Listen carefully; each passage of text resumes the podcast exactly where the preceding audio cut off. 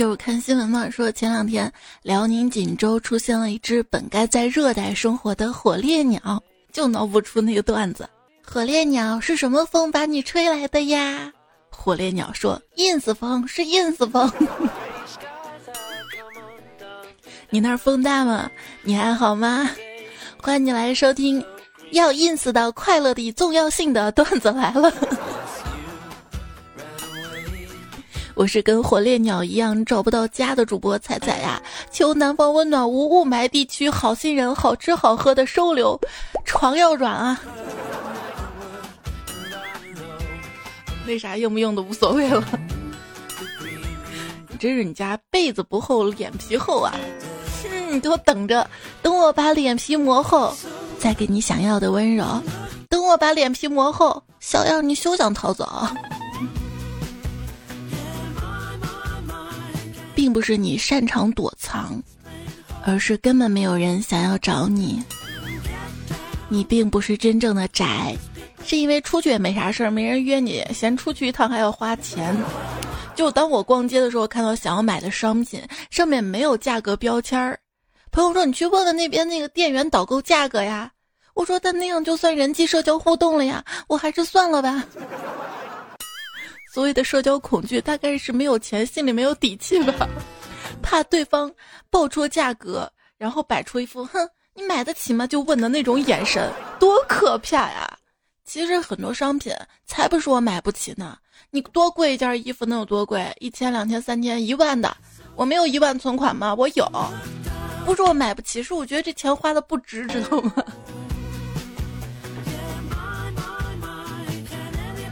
我能对那些很贵的东西谦卑有礼貌，具体表现在得知他们标价的时候，会下意识地说：“对不起，打扰了，对不起，我不配呀。”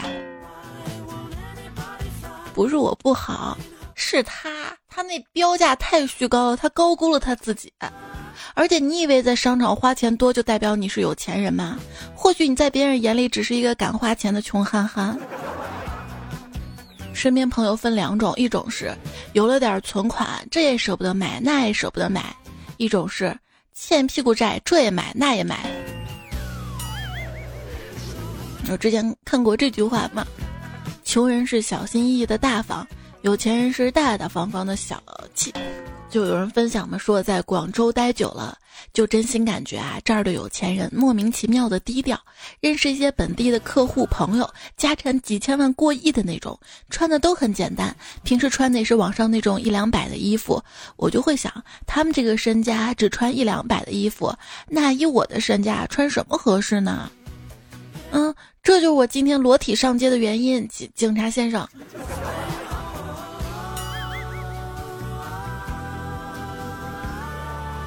没钱真的没有安全感，所以要穿好点，给自己加点安全感，知道吗？别人生病第一反应是去医院看看，我的第一反应就是看病啊，得花好多钱吧，药都买不起了。所以健康就是省钱，充足睡眠没有压力就是健康，所以不工作就是省钱。小时候想当睡美人，长大后想睡美人。小时候想做公主，长大之后成为真正的公主。可是陪我身边的不是王子，是王总。老王是你吗？思聪问爸爸：“爹，咱家多少钱啊？”啊，你一辈子也花不完。爹，那咱欠银行多少钱啊？你三辈子也还不完啊！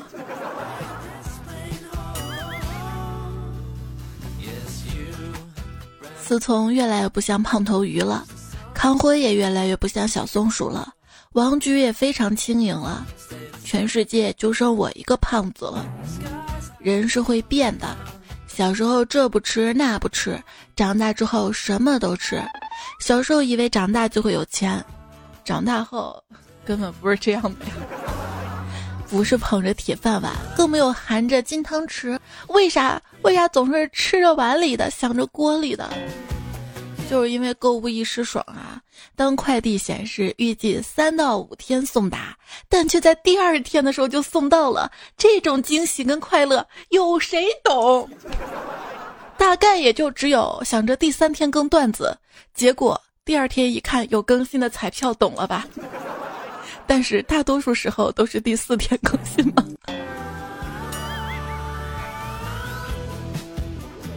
开心要花钱庆祝，不开心要花钱发泄。这么一说，人生来就是为了花钱。购物车里加了几件大牌服装，正在犹豫要不要买。这时，一个同事过来告诉我，做人就要量力而行。我说，既然这样，为什么你天天穿这些名牌啊？他说，做人就是要量力而行啊，靓丽、美丽、时尚、靓丽的靓丽哦。想想买贵的东西，如果嫌贵的话，就除以三百六十五天，这样下来就不贵了吧？还嫌贵啊？那就除以两年。你喜欢的人刚好也喜欢你，远不如你想买的东西刚好的买得起。每次去买衣服，总是听到导购员说：“喜欢可以试试。”要是恋爱也这么简单，那就好了。商场试衣服。试衣间，我推门进去，见一个美女正脱一半，我忙说对不起，并及时关上了门。美女瞪着我，怒道：“那你先出去行吗？”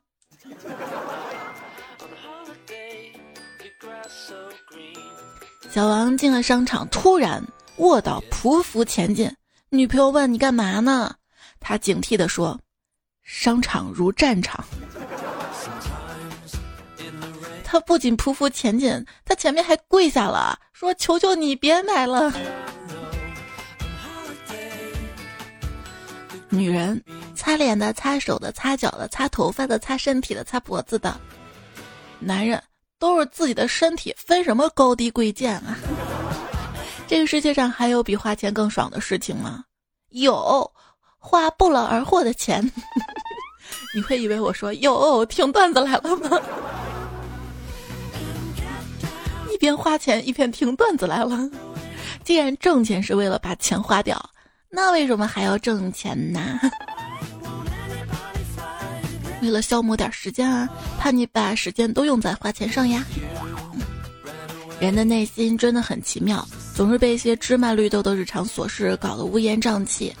然而有了一双新的登山鞋，或者感受到春日的气息，顿时就能感觉到人生的丰饶与美好。于是我的朋友买了双鞋，发现是假的。他他这双假鞋他怎么发现是假的呢？就是发货地址是意大利，退货地址是福建。推荐大家穿不防滑的鞋子，因为这样当你走到一些很滑的地方，只能时刻专注于自己的脚下，就可以增加捡钱的概率呢。还是要多出门，知道吧？世界上并不缺少美，也不缺少发现美的眼睛，缺少的是买写真、画册、专辑、机票、门票去感受美的钱。喜欢的人不一定要得到，这句话简直是我们追星女孩心里默认的至理名言啊！宁愿自己种草，爱豆必须吃好；宁愿孤独终老，CP 必须得搞。搞清楚，你不是在为偶像花钱。你是在为你自己的快乐买单，不要嫌弃你的女朋友追星。一个追星的能看上你已经很不错了。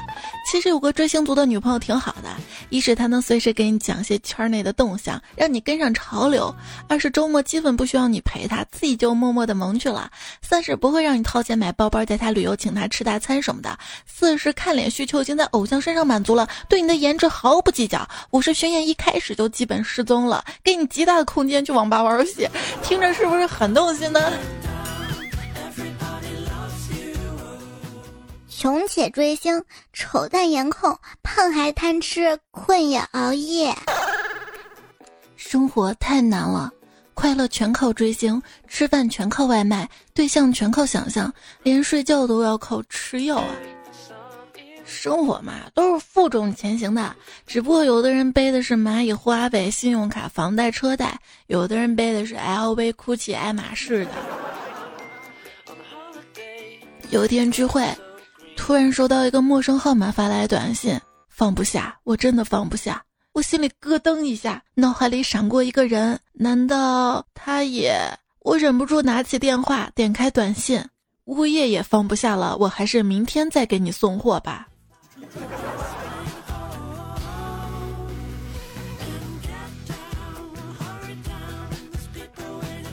小 A 跟小 B 是一对情侣，感情破裂要分手。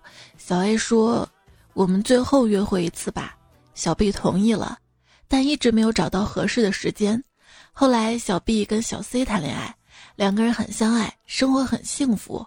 有天，小 C 发现小 A 跟小 B 偷偷的幽会，把小 C 气坏了，怒斥小 B：“ 你怎么可以劈腿？”小 B 解释道：“我这不是劈腿，我只是把我跟小 A 的最后一次约会调休到今天了。”嗯，就是调休放假原理就这样。所以说调休根本不算放假。这周，明年的放假安排已经出台了。我看了以后，问题来了：已知一月一号放假一天，五月一号放假五天，所以十月一号要放假十天，不对吗？现如今，消极的人还在回忆着十一长假，积极的人已经开始计划春节假期了啊！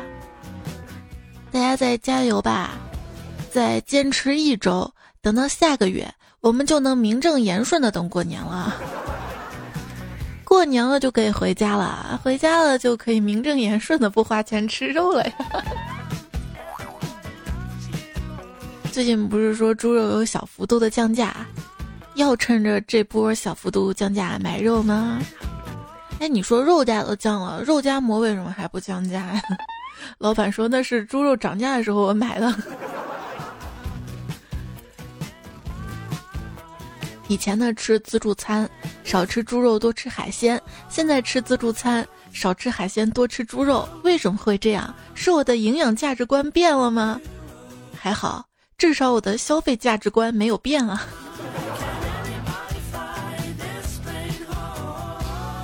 刚刚在家煎肉排的时候，汁水散发出的香味让我流口水。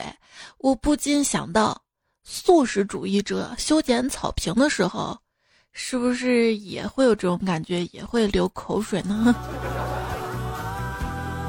我吃肉是因为我热爱植物，素食主义者明显是不喜欢植物，一副恨不得把无辜弱小、无法反抗你们的植物杀害吃到肚子里的嘴脸。肉食主义者吃掉那些食草的动物，才是真正保护了植物。嗯，是的。今天降温了，买杯奶茶暖暖身子吧。吃火锅好热啊，买杯奶茶暖暖身子吧。上午没什么事儿，买杯奶茶快乐一下。下午怎么那么多破事儿？买杯奶茶冷静冷静。晚上不加班，买杯奶茶庆祝一下。加班的话不喝奶茶怎么熬过去啊？游戏连胜必须喝奶茶庆祝一下，还得加布丁。游戏一直输，那就奶茶多放冰。没对象有奶茶陪，有对象那不得一人一杯。跟对象吵架了，喝一杯奶茶润润嗓子，还能继续吵的吧？为什么会吵架？请听题。女孩子让男孩子帮她点奶茶，男孩子没有犹豫，打开外卖 APP，找到最好的一家奶茶店，点了女孩最爱喝的那一款仙草奶冻布丁，正常糖去冰椰果珍珠。结果女孩收到奶茶之后有点生气，请问男孩子哪个步骤做错了？送命题呀！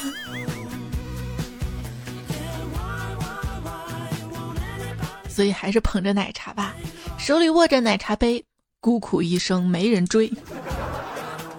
二零一几年就没几天了，亲爱的，你就不要难过了。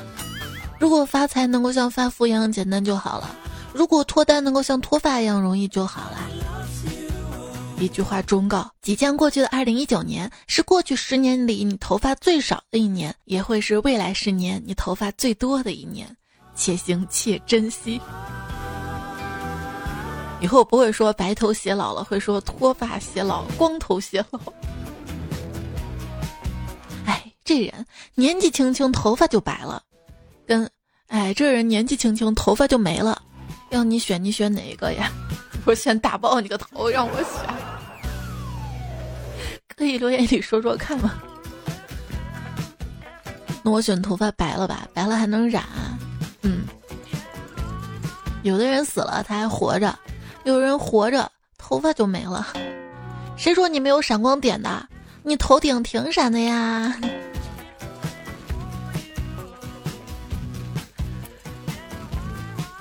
我跟一对情侣去约会，啊，我这个电灯泡更亮了。人触电之后，头发会竖起来。秃头小李得知之后，准备去摸电门儿。就我发现，身边人都有个误区，喜欢问秃头的人：“哎，有没有什么办法防秃？”哎，我寻思，要是有办法的话，他还能秃成这样吗？就跟你问我有什么减肥方法没？我，你看。走，吃海底捞去。那天吃海底捞嘛，服务员特别热情，看到我是个女的，就给我一根发圈让我扎头发，也不管我是不是寸头。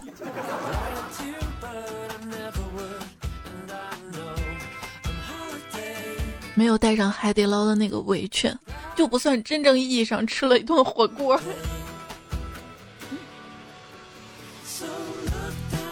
哎，感觉自己真的是老了。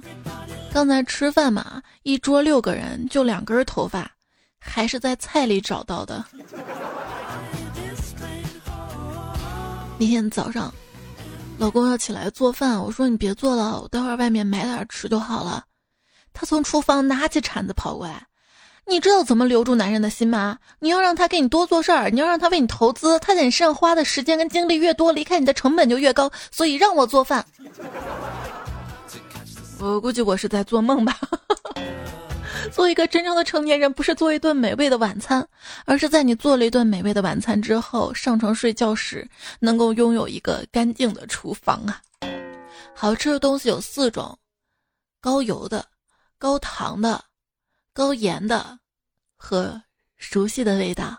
比如说妈妈、奶奶、姥姥、外婆的手艺呀什么的，一个千古之谜。为什么每次走到家门口，闻到炒的菜特别香，特别香那个饭菜味儿，都不是自己家的？因为你家住五楼啊，你闻到是一楼的味道呀。你知道吗？味道能够勾起回忆。我在手上闻到炸鸡的味道，不禁回忆起一分钟前我刚吃完炸鸡。不禁在回忆，好久没有坐地铁经过炸鸡了。搞半天，人生最大的乐趣仍然是看完电影吃炸鸡，或者吃完炸鸡看电影儿。不配啤酒了吗？快乐本身不是在看电影跟炸鸡，而是在有人陪你看电影儿。看电影还有人陪啊？一个人不能看吗？去看电影当然要跟对象一起了，一个人就在家找资源吧。这是我身边两种截然不同的声音。对呀，同样的时间去电影院路上三十分钟，自己在家也要花三十分钟，只是为了找合适的资源来获取三秒钟的疯狂。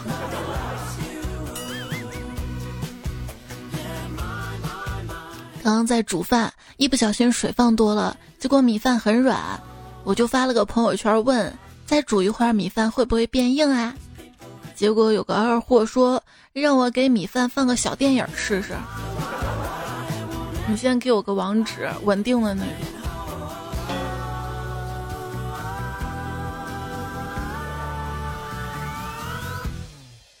天下没有不透风的墙。隔壁晚饭是真香。别人说是要去做某件事儿，如果以后没有告诉你做成了，你就不要追问了，多数是失败了。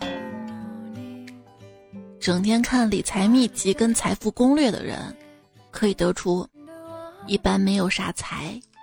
你不理财，财不理你；你一理财，财通通都离你而去了。不过你可以理财啊，你一理财，财可开心了呢。我对金钱的态度是不卑不亢，在金钱面前不卑微，但也不抵抗。刚说不卑不亢，还有个词儿物以类聚。物以类聚的意思就是钱最终也只会到钱多的地方去，就是也是马太效应嘛。就每次在网上嘛看他们谈中产的话题嘛，然后一堆人在下面描述自己八套房啊、四辆车啊，问什么水平啊算中产吗？其实他自己知道自己什么水平，就是想等别人夸他有钱。最苦的一些人大概是这种吧。没有六个钱包，从乡镇三四线城市考入九八五二幺幺，读的是当时热门的专业，以为自己是天王老子第一，然后到一线城市成熟行业就业。一六年下半年到一九年初，耗尽父母的积蓄买了房，背负三十年的房贷，收入增加缓慢，房子也涨得很慢，只是周而复始，每月划走一大半的收入，离开别的城市找不到合适的，待着无非又是日复一日啊。那你看电视剧里的普通人，住着市中心二百平的房子，上下班开豪车，每周上三天班，每天三个小时，剩下的时间就用来谈恋爱、搞三角恋、处理婆媳关系、家庭纷争、上代恩怨。主角穿高端品牌，隔几个小时发型还来次定型，吃饭不用排队，不用付钱，不上厕所，不买票，不堵车，不挤地铁，去哪儿都是焦点。说句废话都都都被人点赞。对我们小时候看的一些动画片儿，大头儿子小头爸爸，那是真有钱啊！看的剧《家有儿女》，那是真有钱！日本电视台呢给出了一般意义上普通男人的定义：年收入五百万日元以上，就和三百万人民币，大学毕业，身高一米七以上，正式员工，不是长子，有亲切感，保持正常的常识跟礼节。完了完了，我连普通人都配不上了。有一天，迷你彩问妈妈：“妈妈，妈妈，为啥咱家这么穷啊？”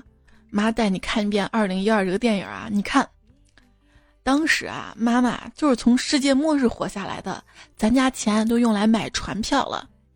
妈妈，妈妈，不对呀，为啥小红家就比咱家有钱呢？他们肯定也买船票了吧？不是，妈妈当时啊没有抢到票，买的是黄牛票，黄牛票。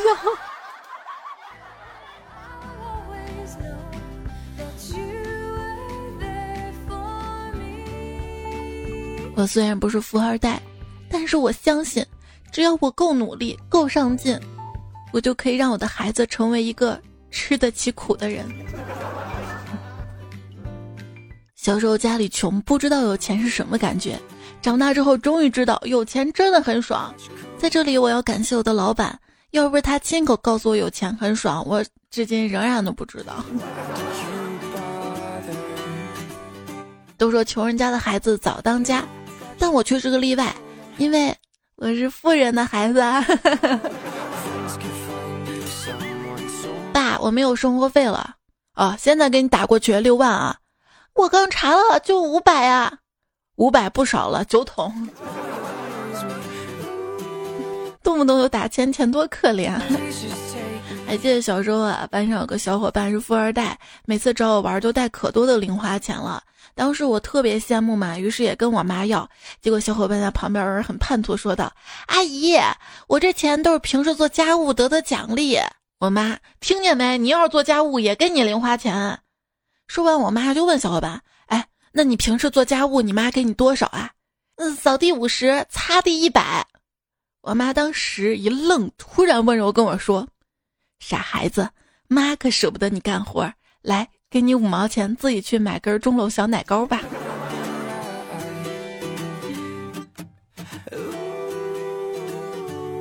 我的富二代朋友跟我说，人生真的好迷茫啊。我说你也会迷茫吗？哎，什么都有了，怎么会不迷茫？你还没有我呀？你想拥有我吗？真正的拥有。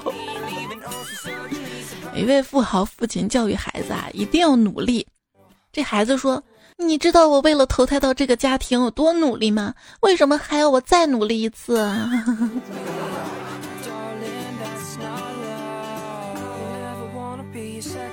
美国律师跟精子之间有什么共同点？他们都有五万分之一的几率能做个人。我跟你说，我们村首富他真不是个人。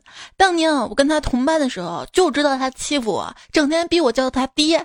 就在昨天，我拉着他闺女的手上他家，主动喊他爹，他都不乐意了啊！有钱就可以这么出尔反尔吗？有钱人是什么体呀？一朋友说，我爸退休了，在家大扫除，结果发现他在香港还有一处房产，跟我说他很开心，感觉广东人的快乐就是那么朴实枯燥啊。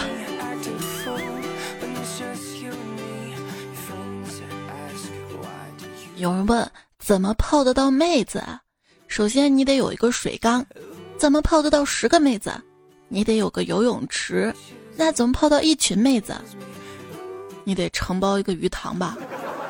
鱼塘大丰收，为了节约时间，村支书一边跟老婆亲嘴，一边把鱼分给村民，因为秀恩爱分得快。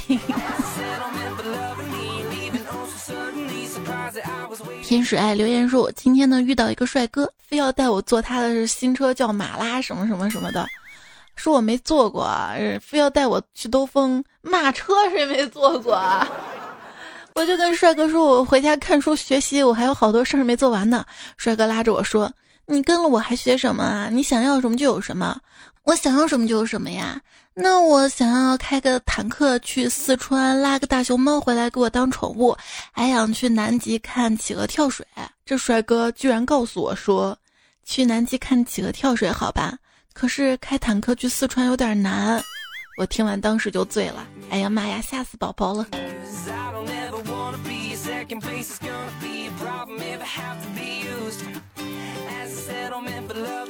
M M 迷说。别人开二十多万的小车，你叫他小哥哥；我开五十六十的拖拉机，咋就叫臭司机了呢？最近网上说一个司机嘛，在他的车上写着禁止接吻。我要上这个车，我就会跟司机说没事儿的啊，师傅，我不会跟你接吻的。人家这不想看他拉的后座小情侣接吻。单身太难了，在公共场合不舌吻是做情侣的基本道德，在狭窄的人行道上不并排走是当代情侣的美德。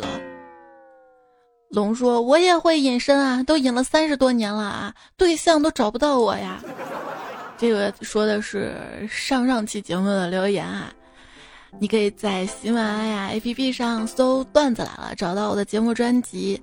在节目评论区、留言区留言，就有机会在节目当中读到你。另外，也有段子还可以发到我的微信公众号上，微信公众号是彩彩，也可以搜 C A I C A I F M。南明成说：“彩姐，我们公司最近有四个人感冒了，因为看病花了快两千了，大家还请好好照顾自己，跟钱过不去的人除外呀。”天气变冷了，各位千万不要冻着。俗话说“人冻腿，猪冻嘴”，我已经把厚裤子穿上了，你也赶紧买个口罩吧，还能防霾呢。唐亚林说：“才呀，大西安下雨了吧？你那儿怎么样啊？我这两天没有扇风扇了，我这儿天天扇着风扇呢。我那个空气净化机。”底下就是风扇。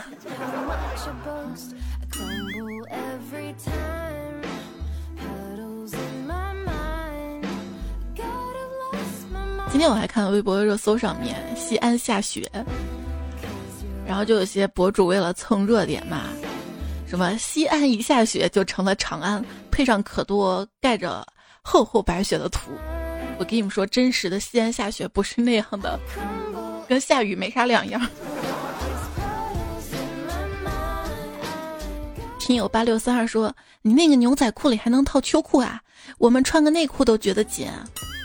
咋了？你是想说你粗，腿粗？你穿有弹性的那种牛仔裤哈。人啊，一旦上了年纪，别的紧不紧都不重要，但是袜子的脖子一定要紧啊，手头不能紧的。秋裤是啥？”居然有人这么问。秋裤啊，就是套在毛裤里的睡衣。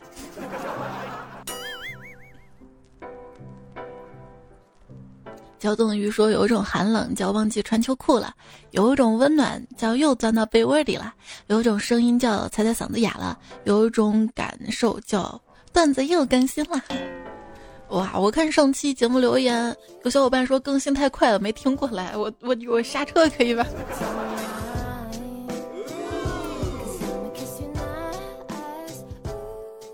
改个昵称让我们认识你。留言说。是不是那天我跟你说过这句话呀？谁还没改昵称啊？改个昵称让我们认识你。他说我就是腿毛长，所以没穿秋裤。发现腿毛浓密还是有好处的。就刚才嘛，一只苍蝇叮在我大腿上，结果它的脚被我的腿毛缠住，脱不开身，然后就被我活捉了。苍蝇的内心是：我这是到亚马逊森林了吗？这个季节还能被蚊子叮的？除了南方的小伙伴，大概就只有来了暖气之后我的家吧。我家可能角落藏的蚊子复活了，前天睡觉把我叮没了。风不快说。仔仔，你秃头脱发是因为有仙人护佑。李白曾作诗曰：“仙人扶我顶，结发寿长生。”你看，仙人将手掌放在你头上，了结了你的头发，赐予你健康长寿。仙人掌在你头上捋呀捋，头发就绿光了。绿不绿光我不知道，仙人掌在我头上扎死老子了。闲话说，华山论段子之段子手的九大特征：贪财好吃。熬夜，口齿伶俐，开朗爱笑，有时让人琢磨不透，有时不鸣则一鸣惊人。形象阳光，爱笑的人更加好看，爱笑人更健康，爱笑人运气不会差。偶尔一句话，一个动作就能引来全场大笑。时常在梦中自己笑醒，醒来之后不知道自己在笑什么。总结段子手共分九段，练到第九段继承高手，高手高高手。我显华六段，下个月到七段，嘻嘻嘻嘻。给你换首歌啊，挺适合你的，叫。仙乐处处飘。三乐说：“仿佛听到有人叫我，你先成仙了再说。”冰封心说：“我也想穿的板板正正，可是体重体型不允许啊。”你那是圆圆圈圈吗？就是网上嘛，看一个人自我介绍，身高一五五，体重一五五，我脑袋嗡了一下，感觉迎面飞来了个球。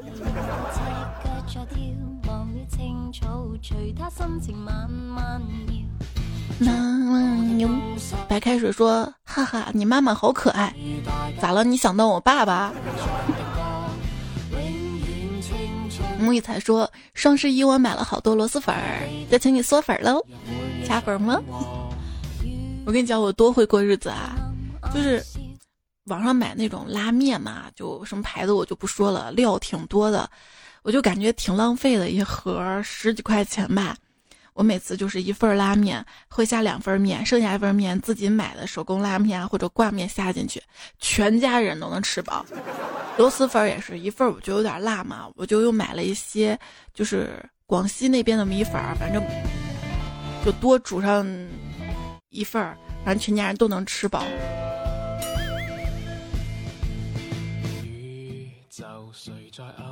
希望迷你彩长大有一天吃了完完整整的一包，没有加粉加面的那种，才发现妈妈为啥咱家的这个味儿这么淡呢？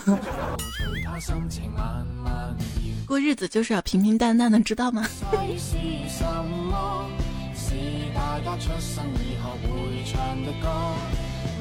一零后孩子妈说，突然想到，如果迷你彩个弟弟妹妹的话，取名应该叫迷你彩二点零。是不是还需要再把基因改良一下？A D J C 说，同事推荐喜马拉雅，推荐了彩彩，听了之后感觉我被彩彩圈了，哈哈哈哈哈！爆竹的这种圈儿啊？谢谢你，谢谢你，像天使一样的同事。喜欢正能量的姚哥说，彩姐今天把你段子分享给小妹妹，她已经成功入坑了，嘿嘿嘿嘿嘿嘿。也谢谢你啊。蒜娃种子说：“脑子有坑有画面了。”我跟你说，有坑的地方更适合进水。吃煎饼的凯叔叔说：“好想扒开你的脑壳，看看你的脑回路。”天青色等说万千头绪都是泪，只有彩彩能抚平，是因为我平吗？我也不想抚平啊，我希望被捏圆。彩虹天空的彩虹说：“彩彩怎么每次做节目都精神劲儿十足啊？应该真心喜欢做节目，而不是为了挣钱。谢谢世界上还有这么好的人。看到这个留言，我都要哭了，太感动了。”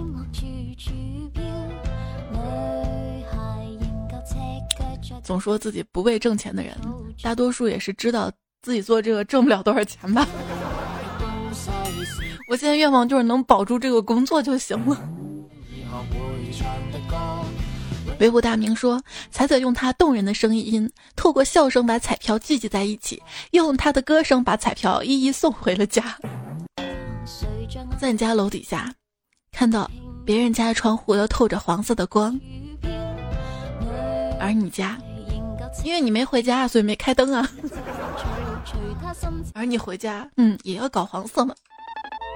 蓝二哥哥说：“咱俩翻我不翻我，下次就再留言。”就不知道留啥了，啥一个一个留言让我一波三折。我姓魏，蓝忘机的那个魏。你好，我姓杨，灰太狼的那个杨。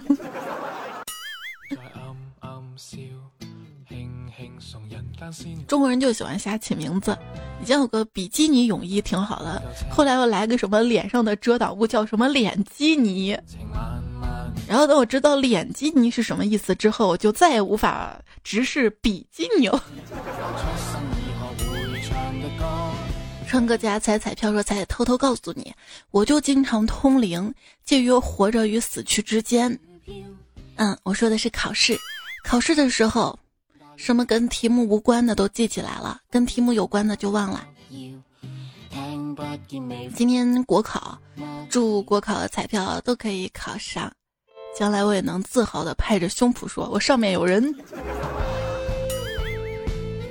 手下无念说：“仔仔，我失眠看到段子，笑得更清醒了，必须分享一下。别喷国足了，国足是我一哥们儿的救命恩人。去年他出车祸成了植物人，一直在医院躺着，怎么叫都叫不醒，医生都说了没什么希望。直到上个月，护士有一天开了电视，正好是国足比赛。”他硬是爬起来把电视关了。我上一次读这个段子什么梗来着？是有人在说一首歌，对。别再喷这首歌了，有一哥们儿怎么？有看到中国足协致歉，早就料到中国足协会致歉。最佩服中国足协的一点就是，这么多年来致歉的文案都不带重样的。一看就知道小时候没少写检查，不是这个是国考时候要考考格式啊，考句型。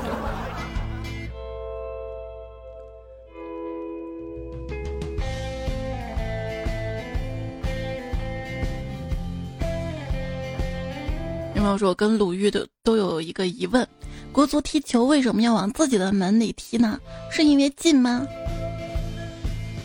我也能踢国足了，因为我也能输球。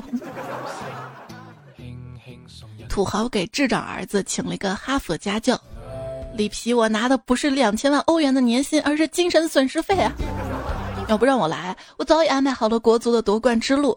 中国队进入世界杯只需要五步：一、通过运作让国际足联分配给南极洲一个名额；二、中国男足被分到南极洲赛区；三、中国男足跟企鹅争夺出线权；四、客场逼平企鹅；五、主场安排在三亚热死企鹅，直接出线。照目前实际情况来看，这五步计划唯一难点在第四步：客场逼平企鹅。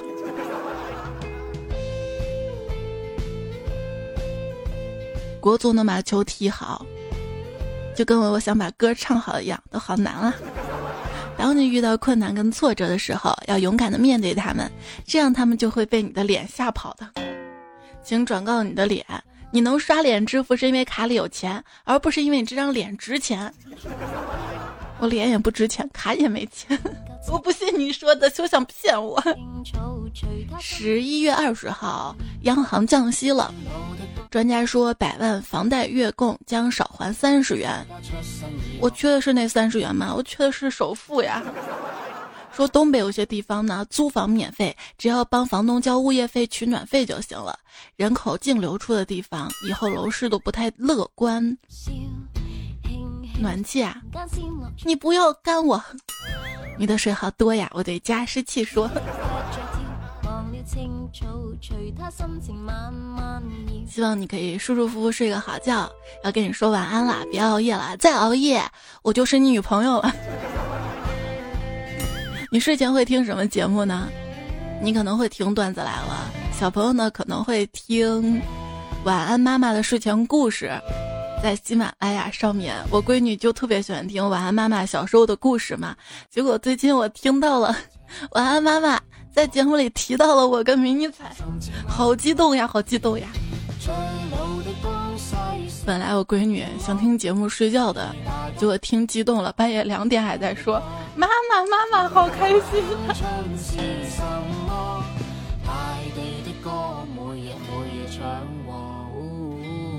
推荐有宝宝的彩票啊，可以听晚安妈妈的睡前故事。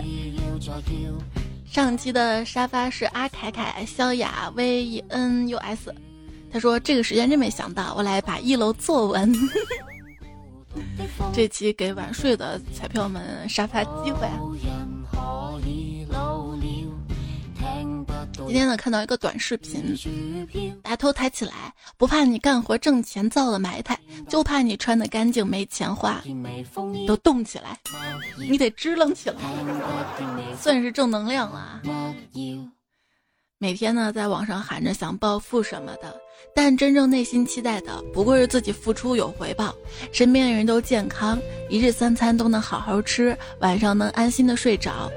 越长大越能体会到，平凡的安稳生活其实是最难得的。看一个人的成功，不光是看他现在有多富有，更看重的是他在原生家庭的基础上做了多大的突破。成功呢是一个相对的概念，对，如果你比你的父辈都要强一点，你就已经算成功了。当然，人生也不是光看有没有钱，有些人是追求高度。但是还有一些人呢，可以追求温度，就比如那些追求不到高度的人，不是，是比如说家庭幸福啊，每天快乐呀，身体健康呀。希望你在这个冬天有人暖，有钱欢，有时间浪。实在没有人暖，就穿秋裤。不行，盖好被子。好啦，今天段子分享到这儿啊！谢谢你的收听，记得多多点赞会变好看，多多留言会变有钱。晚安，小宝贝，睡吧。被窝是上帝开在人间的分店。